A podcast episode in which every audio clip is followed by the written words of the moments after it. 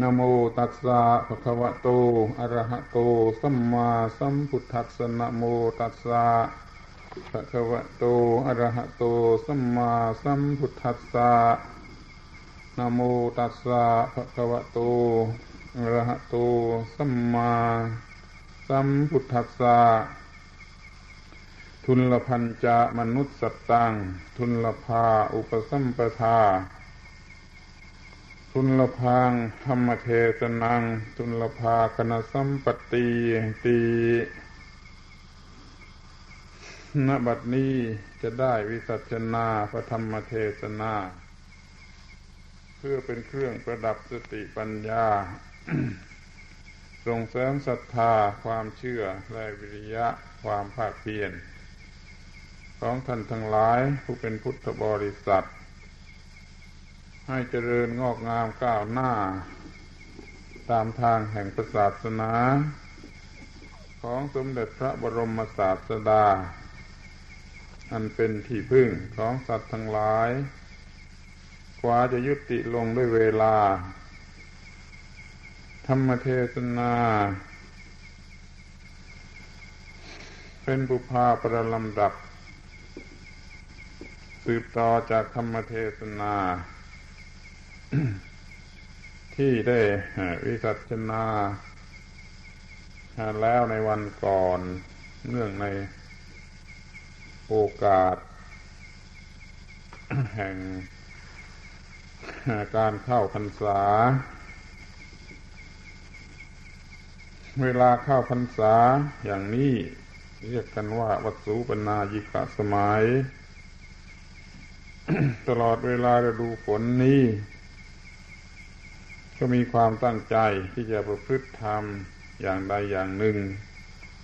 ให้ดีเป็นพิเศษกว่าวันธรรมดาจนตลอดพรรษา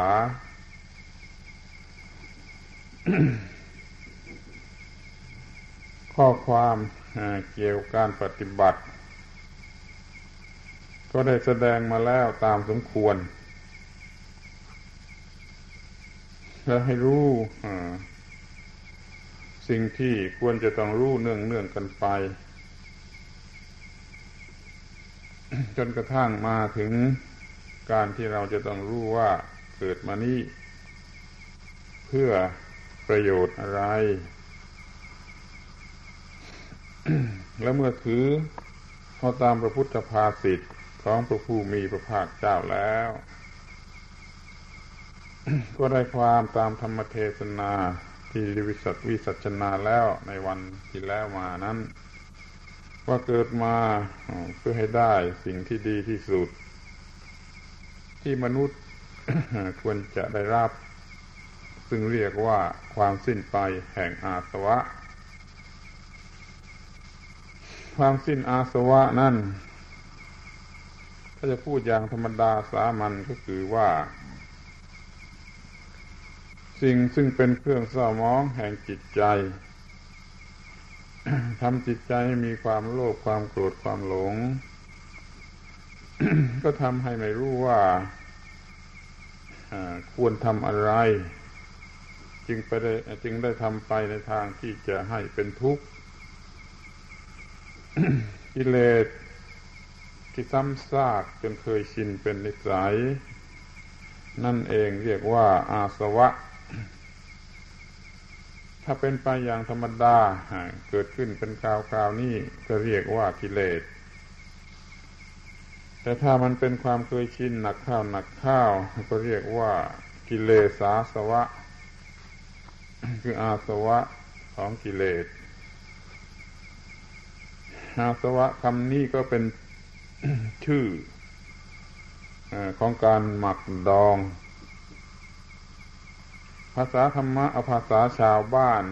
ไปใช้ทั้งนั้นอย่างที่ได้ชี้เห็นมาแล้วหลายหลายคำด้วยกัน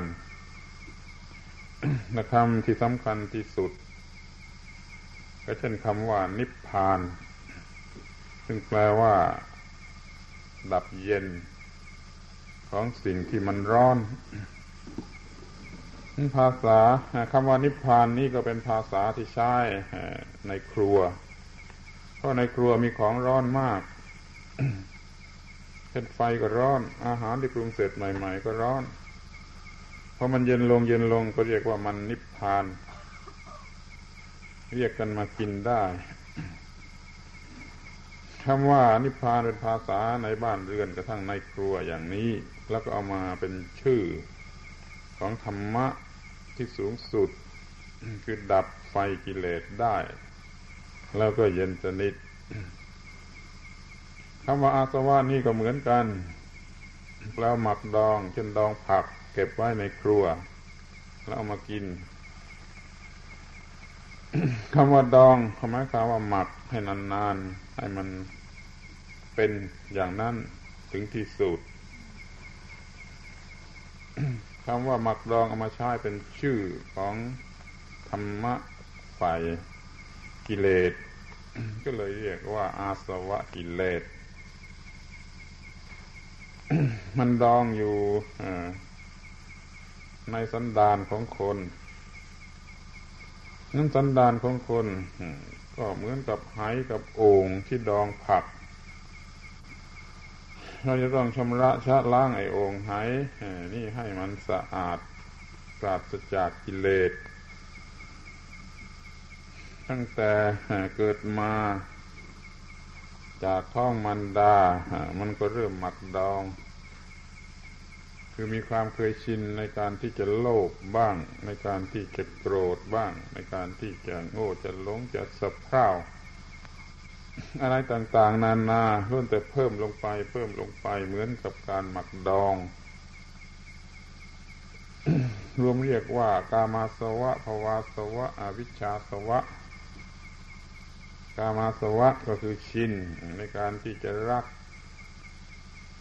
ในสิ่งที่เป็นที่ตั้งของความรัก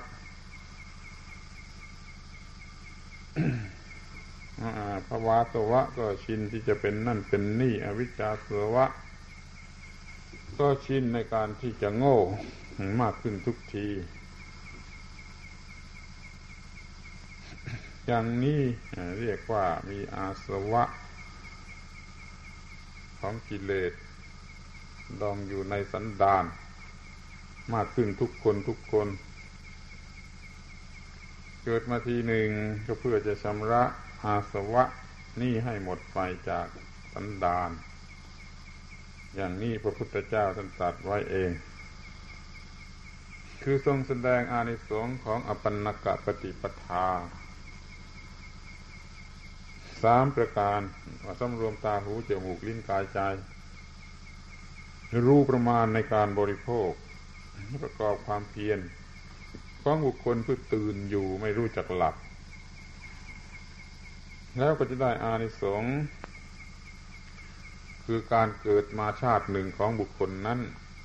จะเป็นอันว่าเขาจัดแจงดีแล้วเพื่อความสิ้นไปแห่งอาสวะดังนี้ดังบาลีว่าโยนิจัสสะ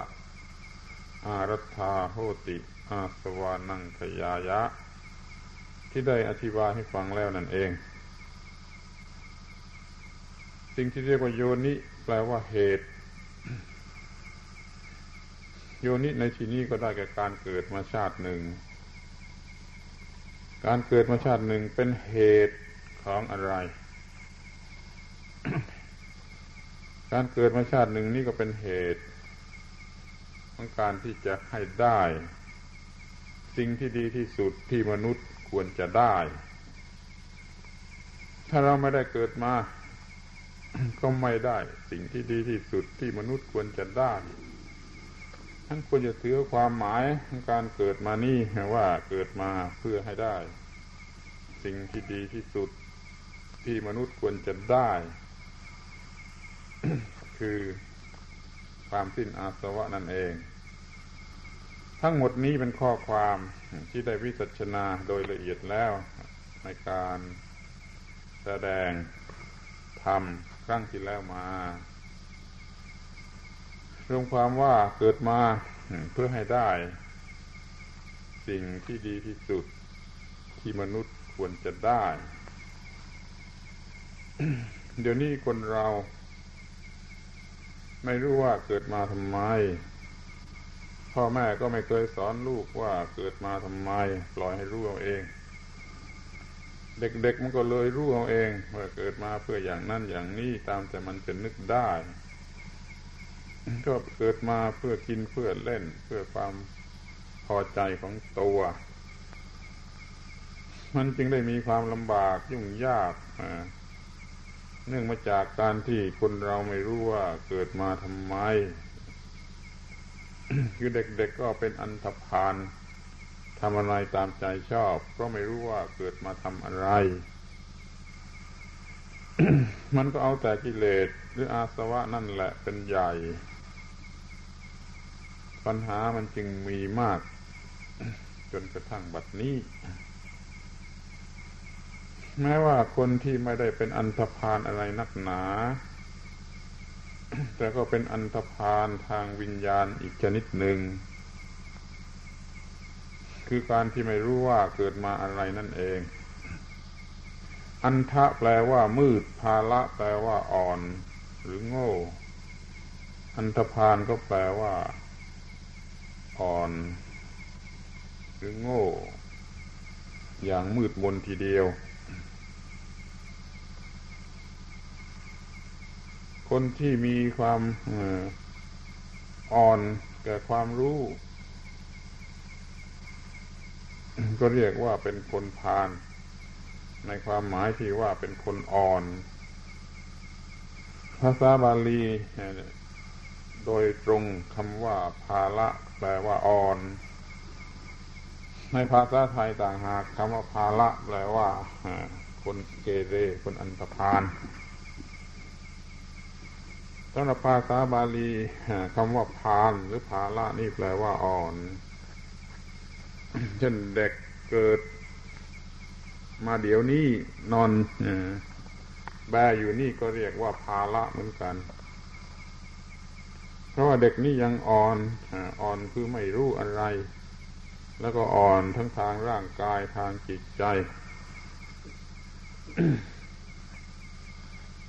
นี่คนโตแล้วเป็นพาล น, นี่ก็คืออ่อนเติมคำว่าอันธพาลเข้าไปก็ฟังง่ายคือว่ามันเป็นคนมืดเพราะว่ามันอ่อนต่อความรู้มันไม่มีความรู้ แม้ไม่ได้ทำผิดอะไร มันก็เป็นโรคเส้นประสาททรมานอยู่ด้วยเป็นโรคประสาทโรคจิตมากยิ่งขึ้นทุกทีในโลกนี้เพราะว่ามันอ่อนต่อความรู้นั่นก็คือเป็นพาลเหมือนกันถ้าจะเรียกว่าอันธพาลก็ได้เพราะมันมืด มันมืดต่อการที่จะรู้ว่าอะไรเป็นอะไรชีวิตจิตใจนี่คืออะไรอะไรจะต้องทำอย่างไรมันไม่รู้ทั้งนั้นมันก็ทำชนิดที่ไม่ได้รับผลดีแล้วก็มีความวิตกกังวลมากกระทั่งเกิดมาเพื่อเป็นโรคทางจิตใจทางเส้นประสาทหาความสุขไม่ได้นี่แหละเขาให้สังเกตดูดีๆว่าความเป็นอันธพาลนั้นไม่ได้เล็งถึงคนที่จะต้องถูกจับไปยิงเป้าเสมอไปคนที่อยู่ในวัดในวานี่ก็เป็นอันธพาลได้ถ้ามันไม่รู้เอาเสียจริงๆไม่รู้อย่างมืดบอดทีเดียวว่าเกิดมาทำไม เราควรจะสนใจให้รู้สิ่งที่จะต้องรู้ นี่เป็นปัญหาใหญ่เป็นที่รวบรวมแห่งปัญหาทั้งหลายคือต้องรู้ว่าเกิดมาทำไมสำหรับในวันนี้จะได้แสดงต่อไปโดยหัวข้ออันกล่าวถึงสิ่งที่หาได้ยาก สิ่งที่หาได้ยากนี่มีอยู่มากเอามาพูดได้หมดแล้วก็จะได้รู้จักสิ่งที่หาได้ยากจริงๆว่านั่นมันคืออะไรสิ่งที่หาได้ยากนี่ฟังดูก็ประหลาดประหลาดถ้าฟังแต่คำพูดแล้วก็ไม่น่าจะเชื่อแต่แล้วมันก็จริง สิ่งแรกที่จะพูดก็คือว่าทุลพันจะมนุษย์สัตตังแปลว่าการได้ความเป็นมนุษย์นี่เป็นสิ่งที่หาได้ยาก ลองฟังให้ดีพระบาลีนี่ถ้าแปลตามตัวก็ว่าการได้ความเป็นมนุษย์เป็นสิ่งที่หาได้ยากถ้าเป็นภาษาบาลีก็ว่าทุลพันจะมนุษย์สัตตังความเป็นมนุษย์หาได้ยาก ฟังดูมันก็ประหลาดประหลาด เพราะว่าคนมันก็เกิดมาจนจะต้องคุมกำเนิดจนอยู่แล้ว มันจะล้นไปทั้งโลกแล้วจะทำไมจะต้องพูดว่าการได้ความเป็นมนุษย์นี้เป็นสิ่งที่หาได้ยากนั่นมันก็มีอะไรที่จะต้องซ่อนเร้นอยู่ที่เราจะต้องพิจารณาดูให้ดีไม่ต้องดูไปถึงไหนดูที่ตัวเราเองดูที่ตัวเราเองนั่นดูที่ตรงไหน ก็ต้องดูเข้าไปข้างในคือดูเข้าไปที่จิตใจดูดีๆก็จะพบว่าในวันหนึ่งวันหนึ่งนี่มันก็เป็นการยากที่เราจะมีจิตใจอย่างมนุษย์ วันหนึ่งวันหนึ่งแต่ละวันละวันนี่มันเป็นการยากที่เราจะมีจิตใจอย่างมนุษย์ดูว่าเราจะไม่มีจิตใจอย่างมนุษย์เสียแหละมาก ทีนี้มันก็เกิดเป็นปัญหาขึ้นมาว่าจิตใจอย่างมนุษย์นั่นมันเป็นอย่างไร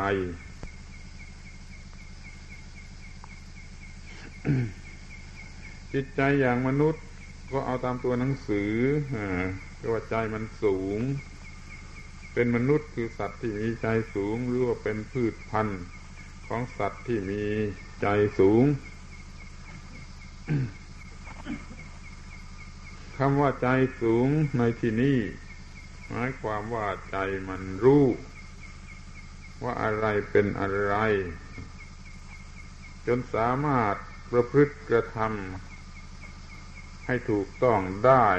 จนไม่มีความทุกข์รู้คือรู้ความทุกข์และความดับทุกข์รู้วิธีทำให้ดับทุกข์ได้อย่างนี้จึงจะเรียกว่าใจมันรู้ถ้าใครยังมีความทุกข์อยู่ก็หมายความว่าไม่ได้ทำความดับทุกข์เพราะว่าไม่รู้นี่ก็เรียกว่าใจไม่ไม่รู้เมื่อใจไม่รู้ก็ไม่ใช่ใจอย่างมนุษย์เพราะว่าใจอย่างมนุษย์นั่นมันเป็นจิตใจที่รู้มนะมันแปลว่ารู้ที่มันยังแถมอุตสยะหรืออุตสะขึ้นไปอีกแปลว่าสูงจิตใจที่รู้นั่นมันสูงมันสูงพอที่ที่กิเลสจะครอบงำไม่ได้มันสูงพอที่จะเกิดอาสวะกิเลสหมักดองในสันดานไม่ได้นั่นแหละคือใจสูงนี่วันหนึ่งวันหนึ่งนี่มันยากที่เราจะมีจิตใจดีอย่างมนุษย์ไปสอบสวนตัวตัวเองดูกันแล้วกันในวันหนึ่งหนึ่งมันมีจิตใจชนิดไหนเป็นส่วนมากมันกระวนกระวายร่วมมันหม่นหมองร่วมเป็นทุกข์มันโกรธคนนั่นมันโกรธคนนี้มีจิตใจที่ไม่สูง ถ้าเห็นว่ายากที่จะมีจิตใจอย่างมนุษย์ได้อย่างนี้ก็ควรจะเข้าใจได้ทันทีว่าความเป็นมนุษย์นี่มันหาได้ยากเมื่อหาในจิตใจของคนแล้วมันหาได้ยาก แต่ถ้ามันจะหาตามพื้นดินทั่วทั่วไปในโลกนี้มันก็มีมากเหมือนกันนั่นมันเป็นร่างหรือโครงร่างของมนุษย์ที่ในจิตใจนั่นคือความเป็นมนุษย์ที่แท้จริงพอหาในจิตใจมันหาไม่ค่อยจะพบเพราะฉะนั้นการที่ ผู้รู้ทั้งหลายเป็นพระพุทธเจ้าเป็นต้นได้กล่าวไว้ว่าทุลพันจะมนุษย์สัตตังการได้ความเป็นมนุษย์นี้เป็นสิ่งที่หาได้ยากนี่ก็เป็นคำพูดที่ถูกต้องที่สุดขออย่างเดียวแต่เพียงว่าอย่าไปมองดูความเป็นมนุษย์ที่ว่าเกิดออกมาเกิดออกมาเกิดออกมานั่นมันมันไม่ใช่การได้ความเป็นมนุษย์มันเป็นการได้เปลือกมนุษย์หรือโครงร่างของมนุษย์ออกมาก่อนแล้วต่อมามันจะค่อยมีเนื้อในที่มีความเป็นมนุษย์อย่างถูกต้องนี่จึงจะเป็นมนุษย์มีอยู่ในจิตใจของคนนั่นเองถ้าสภาพอย่างนี้ไม่มีก็เราเรียกว่าไม่มีความเป็นมนุษย์ในจิตใจของบุคคลนั้นๆเป็นนั้นว่าจริงทีเดียวที่ท่านกล่าวไว้ว่าการได้ความเป็นมนุษย์นี่เป็นสิ่งที่หาได้ยากนี่เป็นข้อแรก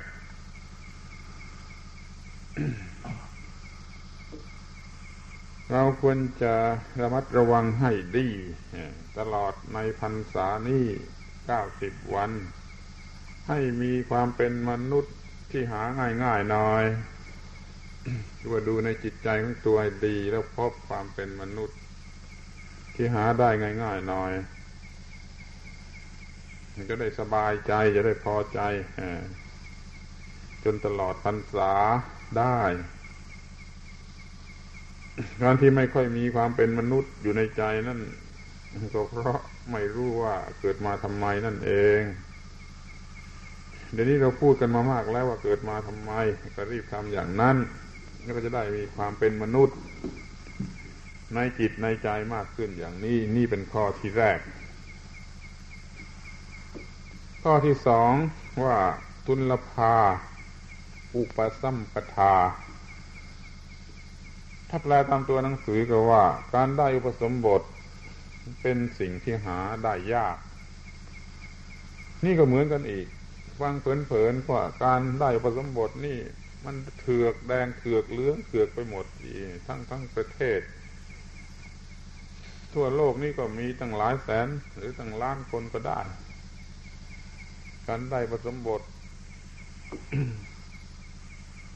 มันไม่ยากไปซื้อผ้ามาสักรายหนึ่งแล้วบวชเดียวๆมันก็ได้อุปสมบท ทำไมท่านจึงพูดว่าทุลภาอุปสัมปทาการได้อุปสมบทเป็นสิ่งที่หาได้ยากนี่มันมีความหมายหลายอย่างแต่อาจจะสรุปความได้ว่าไอ้ที่บวชจริงๆนั่นมันหายากมันมีแต่บวชไม่จริงที่คนโบราณเขาว่าบวชเล่นบวชลองบวชรองเวณีบวชหนีสงสารบวชหนีทหารบวชพลานข้าวสุกบวชสนุกตามเพื่อนนี่เยอะแยะไปหมดอย่างนี้หาไม่ยากมันก็มีทั่วๆไปแต่อย่างนี้ยังไม่เรียกว่าอุปสมบทที่แท้จริงหรือบวชจริงในปีหนึ่งหนึ่งในพรรษาหนึ่งหนึ่งเนี่ยก็มีคนบวชไม่จริงเนี่ยมาก บวชแล้วมาเป็นแกะดำแอบสูบบุหรี่อยู่ที่วัดนี่ก็มีนอนตื่นสายไม่ทำวัดสวดมนต์อะไรก็มีอย่างนี้มันก็ไม่บวชจริง ไม่รู้ว่าบวชมาทำไมบวชละเมอละเมอกันอย่างนี้เรียกว่าไม่บวชจริง ท่านกล่าวว่าการอุปสมบทเป็นสิ่งที่หาได้ยากนี่มันถูกแล้วมันยากที่จิตจะน้อมไปเพื่อนเนกขมมะได้เองตามธรรมชาตินั่นหมายว่าจิตของคนธรรมดานี่มันยากที่จะน้อมไปเพื่อนเนกขมมะ คือสลับอะไรที่เป็นอย่างคฤหัสถ์คฤหัสถ์ออกไปเสียหมดนั่นมันยากที่จะมันเป็นไปได้เองตามธรรมชาตินี่มียากเหลือเกิน ทั้งหญิงทั้งชายเกิดมาตั้งไม่รู้กี่ร้อยล้านพันล้านจิตของแต่ละคนไม่เคยน้อมไปเพื่อเนกขัมมะเนกขัมมะก็แปลว่าหลีกออกจากสิ่งซึ่งเป็นที่ตั้งแห่งกิเลสเช่นกามอารมณ์เป็นต้น จิตของใครบ้างในโลกนี้คนไหนบ้างที่มันหลีกไปเองจากไอ้สิ่งที่เป็นที่ตั้งแห่งกิเลสเหล่านี้แล้วก็ถอยออกไปถอยออกไปจนไปอยู่เป็นนักบวชเป็นผู้ทำลายกิเลสนี่มันไม่มีการได้อุปสมบทหรือการได้บวชมันหายากอย่างนี้ สมมติว่าในโลกนี้มีคนสักสองพันล้านคนมันมีกี่คนที่ว่าจิตของเขามันน้อมไปเองในในเนกขัมมะ มันมีแต่จะมาหาไอ้กิเลสมาหาบ้านเรือนมาหาไอ้ความเป็นอยู่อย่างบุคคลผู้หลงไหลในอารมณ์ทางตาหูจมูกลิ้นกายใจนี่จิตนี้ยากที่จะน้อมไปเพื่อเนกขัมมะคนในโลกมันเป็นเสียอย่างนี้เพราะฉะนั้นท่านจึงว่าทุลภาอุปสัมปทาการได้อุปสมบทนี้เป็นสิ่งที่หาได้ยากนี่ก็เพราะว่ามันไม่รู้ว่าเกิดมาทำไมอีกนั่นเองถ้ามันรู้ว่าเกิดมาเพื่อสิ้นอาสวะกันแล้วมันคงอยากบวชกันทั้งนั้นเพราะว่าบวชนี่มันทำอาสวะให้สิ้นได้สะดวกกว่าที่ไม่บวชเดี๋ยวนี้มันไม่รู้ว่าเกิดมาเพื่ออย่างนี้มันก็มองเห็นไปว่าไอ้เรื่องบวชนี่บ้าเปล่าๆลำบากเปล่าๆไม่สะดวกไม่สะดวกสบายในเรื่องกินเรื่องนอนไม่ได้กินอะไรอร่อยอย่างที่อยากจะกินก็เลยไม่อยากบวชการบวชที่แท้จริงมันก็หาได้ยากขึ้นอย่างนี้ บวชละเมอละเมอตามประเพณีอย่างนี้ก็เรียกว่าไม่มีทางที่จะบวชจริงได้ บางทีก็รับจ้างบวชถ้ายังไม่บวชเขายังไม่ให้แต่งงาน มันก็เลยทนรับจ้างบวชก็ยังมีบวชชนิดอื่นๆซึ่งก็มีไม่น้อยว่าลองบวช ดูก่อนแล้วก็บวชหนีทหารไม่มีอะไรจะกินก็บวช กระทั่งว่าบวชสนุกสนุกตามเพื่อนที่เขาบวชบวชกันบวชแล้วก็เล่นสนุกจริงๆด้วยการบวชอย่างนี้แม้จะบวชกันกี่คนมั่วมากมายเท่าไรมันก็เรียกว่าไม่มีการบวชเพราะจิตไม่ได้น้อมไปเพื่อเนกขัมมะเลย การที่มีคำตรัสไว้ว่าการได้อุปสมบทเป็นสิ่งที่หาได้ยากนี่มันถูกอีกข้อหนึ่ง คอยลองคิดดูดีๆบวชพระก็ตามบวชเนนก็ตามบวชชีก็ตามหรือบวชอย่างชาวบ้านก็ตามบวชอย่างชาวบ้านก็หมายความเป็นชาวบ้านเป็นอุบาสกอุบาสิกาอยู่ที่บ้านแต่ว่าจิตใจมันน้อมไปในเนกขัมมะน้อมไปเพื่อนิพพานอย่างนี้ก็เรียกว่าบวชได้เหมือนกันแต่ถึงอย่างนั้นมันก็ยังหายากเพราะว่าจิตตามธรรมดานั่นมันยากนักยากหนาที่จะน้อมไปเพื่อเนกขัมมะได้เองตามธรรมชาติดังนี้ แต่ถ้ารู้ว่าเราเกิดมาทำไมกันสักหน่อยเท่านั้นการจิตจิตจะน้อมไปเพื่อเนกขัมมะมันก็จะมีได้โดยง่ายขอให้สนใจเรื่องเกิดมาทำไมนี่แหละให้ดีๆแล้วก็รักษาจิตให้เป็นจิตที่บวชให้ดีทุกวันทุกวันจนตลอดพรรษาเถิดบวชพระก็ตามบวชเนนก็ตามบวชชีก็ตามบวชอย่างอุบาสิกานุ่งดำก็ตามแม่นุ่งเขียวนุ่งแดงก็ตามถ้าจิตมันน้อมไปเพื่อจะดับทุกข์แล้วก็เรียกว่าบวชได้ด้วยกันทั้งนั้นขอให้มันมีความคิดนึกอย่างนี้เกิดขึ้นในจิตใจมากกันแล้วกันข้อที่สามถัดไป มีหัวข้อว่าทุลพังธรรมเทศนัง การได้ฟังธรรมเป็นสิ่งที่หาได้ยากทุลพังธรรมเทศนังการแสดงธรรมเป็นสิ่งที่หาได้ยากแล้วก็คู่กันกับคำว่าทุลพังธรรมัสสวนังการฟังธรรมก็เป็นสิ่งที่หาได้ยากนี่ถ้าฟังผิวเผินมันก็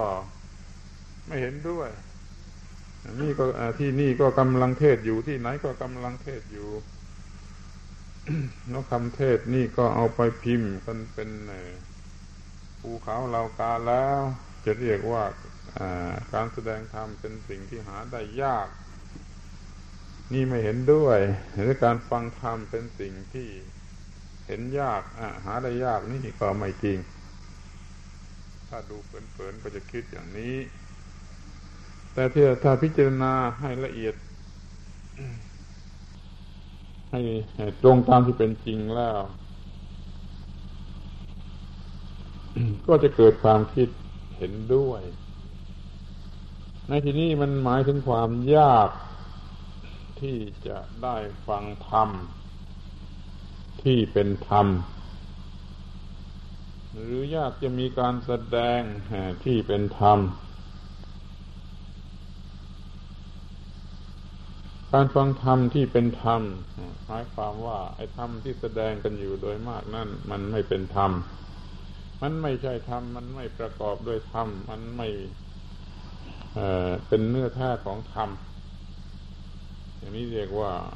ไอ้ธรรมนั่นมันไม่เป็นธรรมยากที่จะได้ฟังธรรมสิ่งที่เป็นธรรม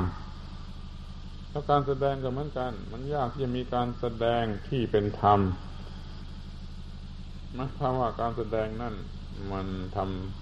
ำอย่างสนุกสนานก็ได้อย่างพิธีรีตองก็ได้ทำเพ้อเพ้อไปก็ได้นั่งฟังหลับตลอดเวลาก็ได้บุญนี่การแสดงอย่างนี้การฟังอย่างนี้เรียกว่าไม่ประกอบไปด้วยธรรมการแสดงที่ประกอบไปด้วยธรรมหรือการฟัง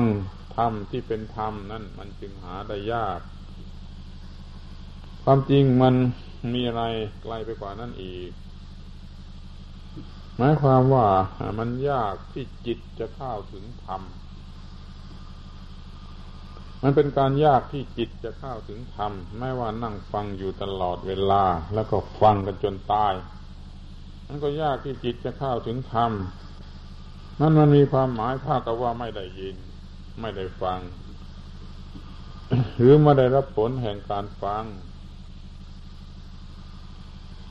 มันต้องมีผลชัดเจนลงไปว่าจิต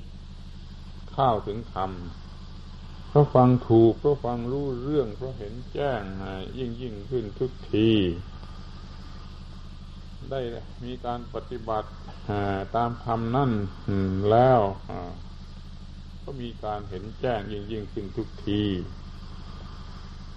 เห็นแจ้งนั่นเห็นแจ้งถึงขนาดที่จะว่าเป็นปัญญาเจาะแทงกิเลสได้นี่แหละเรียกว่าเป็นการแสดงธรรมหรือเป็นการฟังธรรมที่แท้จริงมีการแสดงธรรมที่เป็นธรรมแล้วมีการฟังธรรมที่เป็นธรรม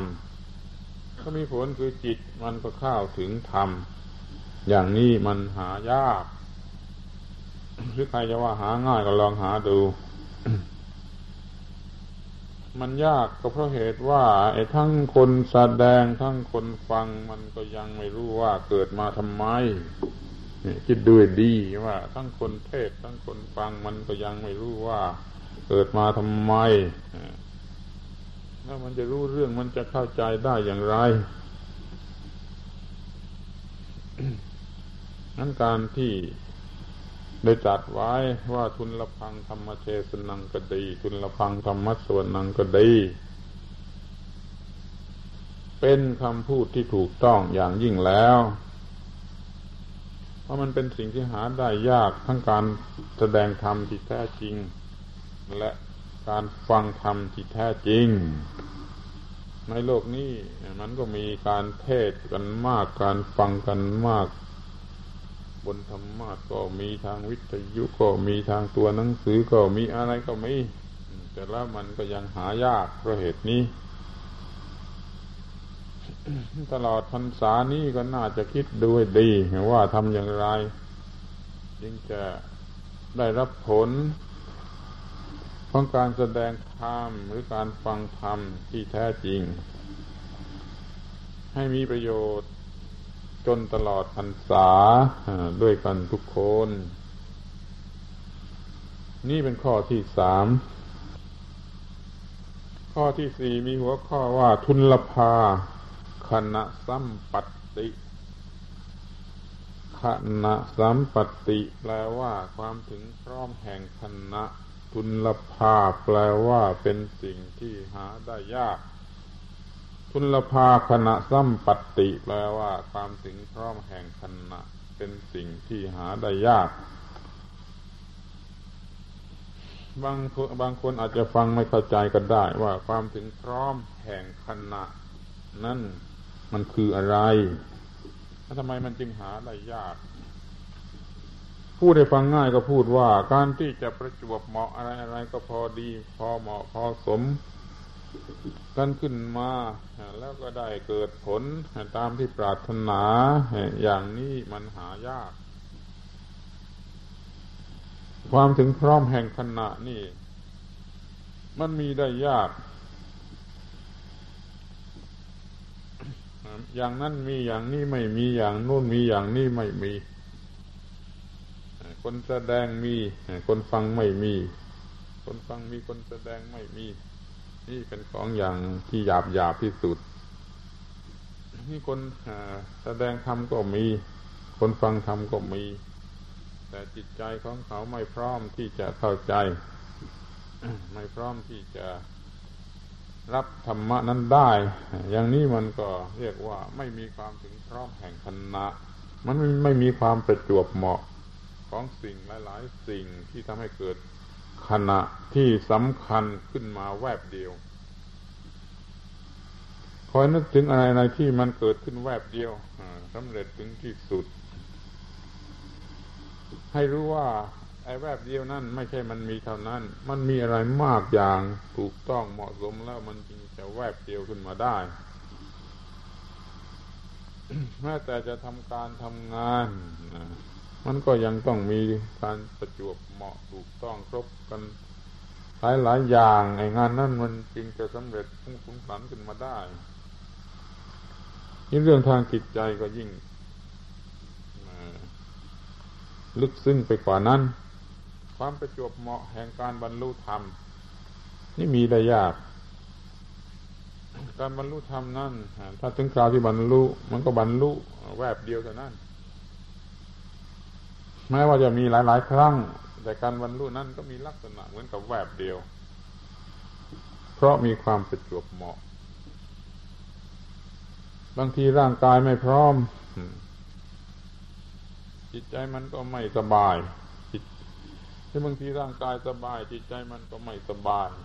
ร่างกายสบายจิตใจสบายก็ไม่ได้ฟังหรือไม่มีอะไรมาสะดุดใจมาเร้าใจ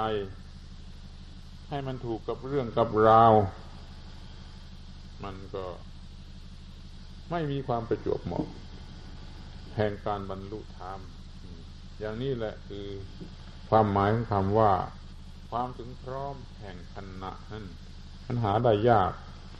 เพราะคำว่าขณะนี้มันหมายถึงขณะจิตขณะจิตนี้มันก็มี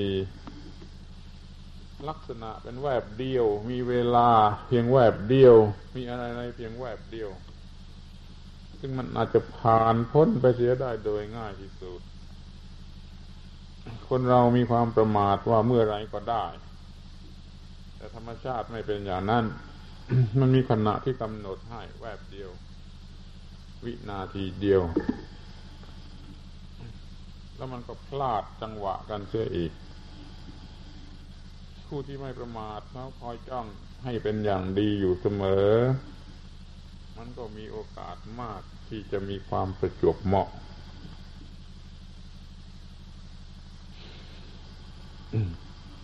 สำหรับความประจวบเหมาะแห่งการบรรลุธรรมนี่ ลองใคร่ควรดูสังเกตดู ก็พอจะเข้าใจได้เพราะการบรรลุธรรมมันมีได้ยากแล้วมันมีระยะยาวบวชกี่พรรษาแล้วหรือว่าประพฤติธรรมะมากี่พรรษาแล้วมันยังไม่มีความประจวบเหมาะแม้แต่สักแวบเดียว เพราะทุกอย่างมันคว้ายกันอยู่บ้างมันไม่ได้ที่พร้อมกันบ้างเราจะต้องรู้ว่ามันมีส่วนประกอบหลายอย่างที่ต้องมีมาให้ครบถ้วนแล้วก็ยังต้องถูกจังหวะกันด้วยข้อแรกถ้าเราไม่มีความเข้าใจที่ถูกต้องอย่างที่เรียกว่าสัมมาทิฏฐิแล้วมันก็เรียกว่าขาดพื้นฐานที่สำคัญที่ประจำอยู่ในใจ คนเราที่จะบรรลุธรรมะได้จะต้องมีสัมมาทิฏฐิความเข้าใจที่ถูกต้อง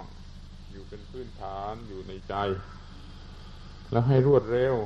ที่จะเข้าใจสิ่งที่มันวูบวาบเข้ามาเดี๋ยวนี้เรามันไม่ค่อยจะมีความเข้าใจที่ถูกต้องเพราะฟังเทศก็ยังไม่ค่อยจะรู้เรื่องฟังรู้เรื่องแล้วต้องเอาไปปรับปรุงให้มันเป็นความเข้าใจที่ถูกต้อง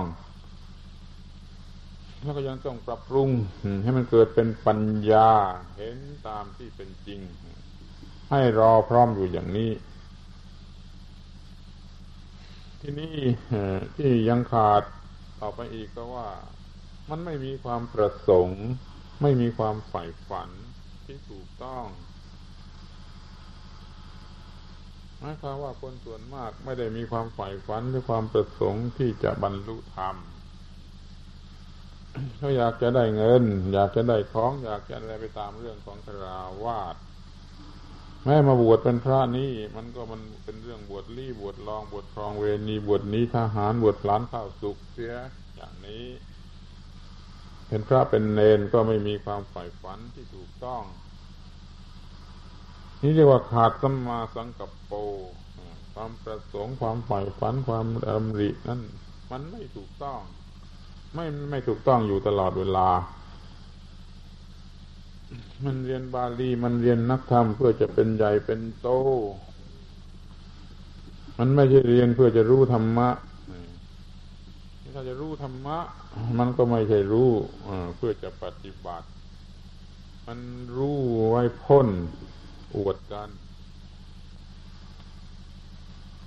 ถึงแม้ว่ารู้ธรรมะเพื่อจะปฏิบัติมันก็ยังไม่ตรงจุดว่าจะปฏิบัติเพื่อนิพพานมันปฏิบัติเพื่อมีฤทธิ์มีปาฏิหาริย์มีอะไรแปลกๆสำหรับไปหาประโยชน์อย่างอื่น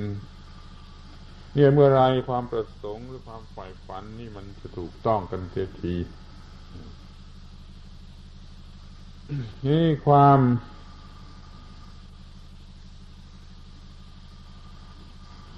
ที่ยังขาดอยู่ต่อไปอีกก็เช่นว่าไม่มีสมาธิที่ถูกต้องไม่มีความแน่วแน่ที่ถูกต้องสมาธิคือกำลังใจทั้งหมดรวมกันเป็นความแน่วแน่ความแน่วแน่ของคนโดยมากไม่ถูกต้องมันแน่วแน่ผิดทางมันมีกำลังใจมากจริงเอาจริงแต่มันยังไม่ตรงทาง สมาธิหรือความแน่วแน่นั้นไม่ถูกต้องมันก็ไม่มีความประจวบเหมาะ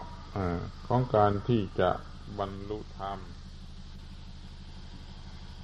ลองคิดดูเองก็พอจะเข้าใจได้ว่าคนในโลกนี้ในบ้านในเมืองนี้มันจิตมันแน่วแน่อยู่ที่อะไร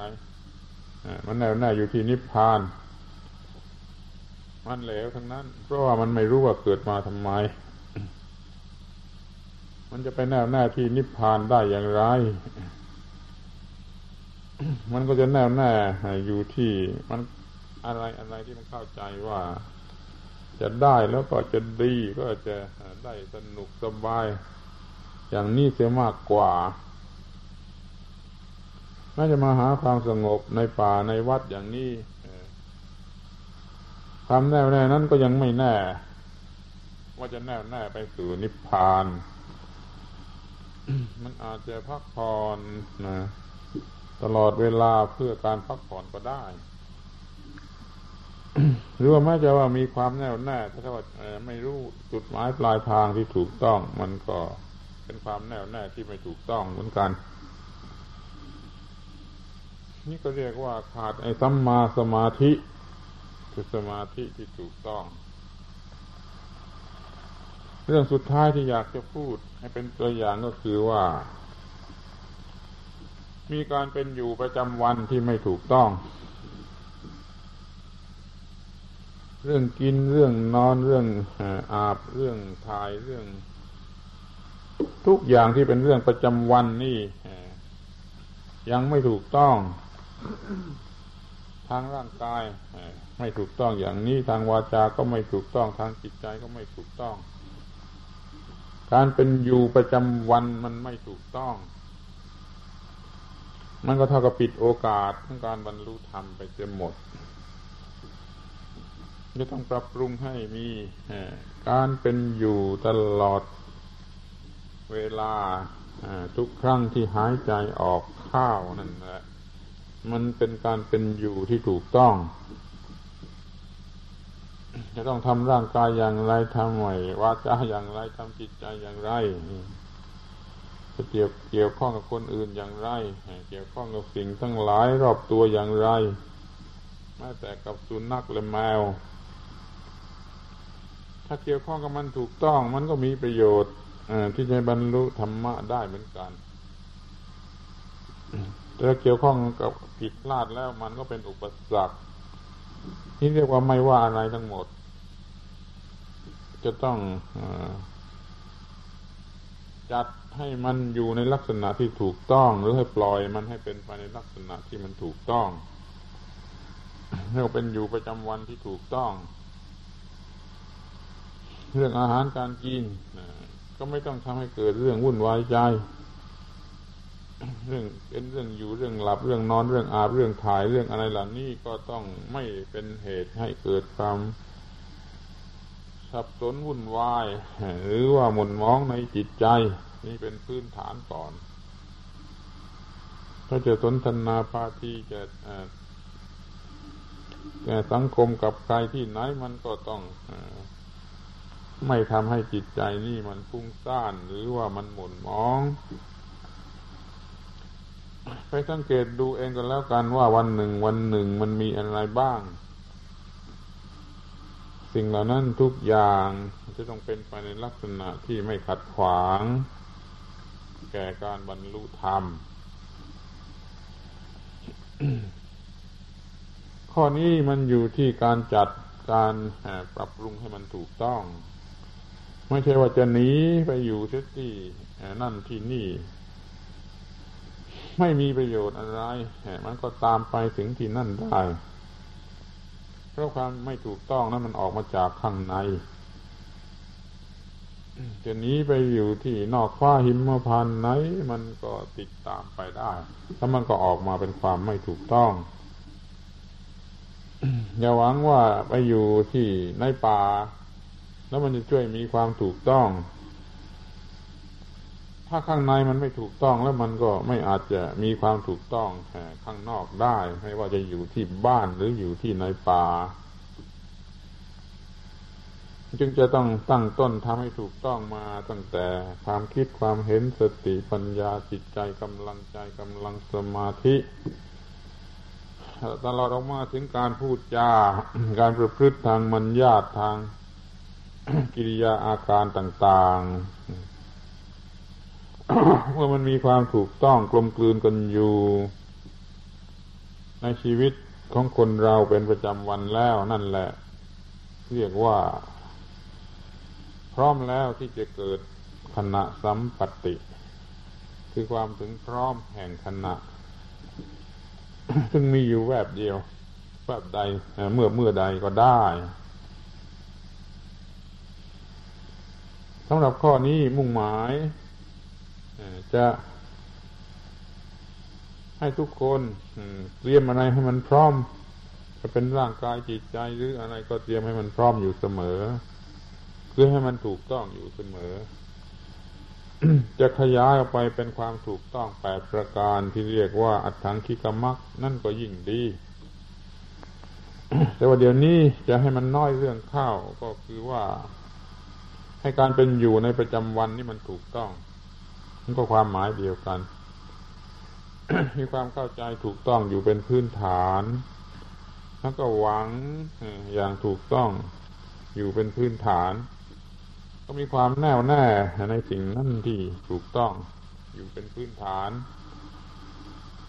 ทุกอย่างอยู่ในลักษณะที่ถูกต้องอย่างนี้แล้ว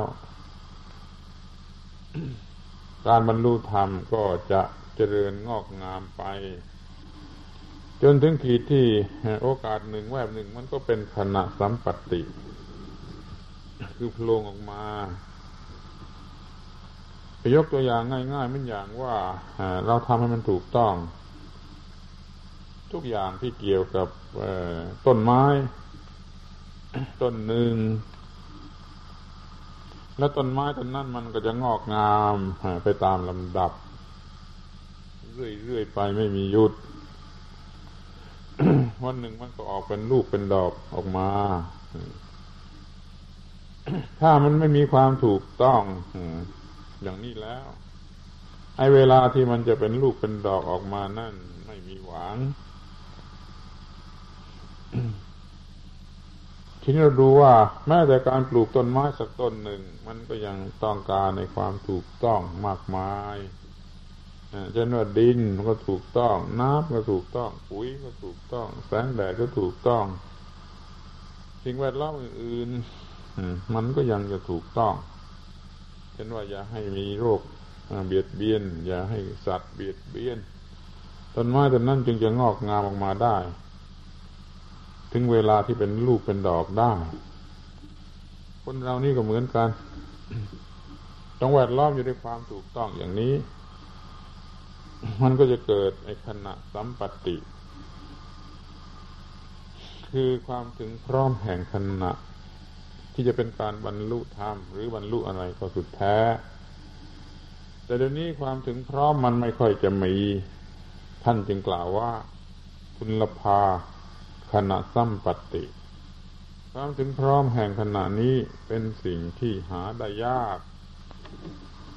การที่ให้อะไรๆมันถูกต้องถึงพร้อมไปหมดนั่นฮะมันก็หาได้ยากเพราะทุกอย่างมันเนื่องกันเช่นการที่ได้เกิดมาเป็นมนุษย์โดยทางร่างกายนี่มันก็หาได้ยากจะไปเกิดเป็นสุนัขเป็นแมวจะมากกว่าหรือว่าเกิดมาเป็นมนุษย์แล้วมันก็ยังยากที่ว่าจะเป็นมนุษย์ที่ถูกต้องเป็นคนหูหนวกตาบอดเป็นคนพิกลพิการอะไรเสียก็มี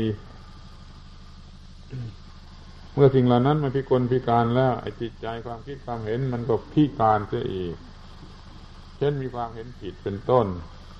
นี่ความเป็นมนุษย์ความได้เป็นมนุษย์มันก็หายากเสียอย่างนี้แล้วโอกาสที่จะได้ฟังได้ศึกษาเล่าเรียนได้บวชในนี้มันก็ยิ่งยากมันก็ยังมีปัญหาที่การที่ทุกอย่างมันจะถึงพร้อมกันดีจนบรรลุธรรมะนี่มันยากอย่างนี้รวมความว่าอาการที่ท่านกล่าวว่ามันยากมันยากนั่นมันก็ถูกต้องแล้วแต่อย่าเข้าใจไปว่าคำกล่าวนี้กล่าวเพื่อให้หมดหวังอย่าเข้าใจไปว่ากล่าวเพื่อให้ถอยหลังหรือไม่สุดแต่ว่าจะให้มันท้อแท้คำกล่าวนี้กล่าวเพื่อว่าจะให้ได้ตั้งอกตั้งใจเอาจริงเอาจังกันขึ้นเอาขึงขังแข็งแรงกันขึ้นมาให้ตลอดพรรษาก็ยังดี ในวันที่กำหนดไว้ว่าเป็นวันเข้าพรรษานี้เราตั้งใจว่าจะทำอะไรดีที่สุดอยู่แล้วทีนี้ก็ไม่มีอะไรมากระเตรียมให้ทุกอย่างมันเป็นความถูกต้อง ถ้ามันได้เกิดความเป็นมนุษย์ที่ถูกต้องการบวชที่ถูกต้องการศึกษาการปฏิบัติอะไรที่มันถูกต้องเขาเกิดธนะสัมปติความถึงพร้อมแห่งธนะปัญหามันก็หมดกันเพียงเท่านี้มันหมายถึงขณะที่เป็นการบรรลุถึงสิ่งที่เป็นจุดหมายปลายทางซึ่งมีอยู่เพียงสิ่งเดียวแวบเดียวขณะเดียว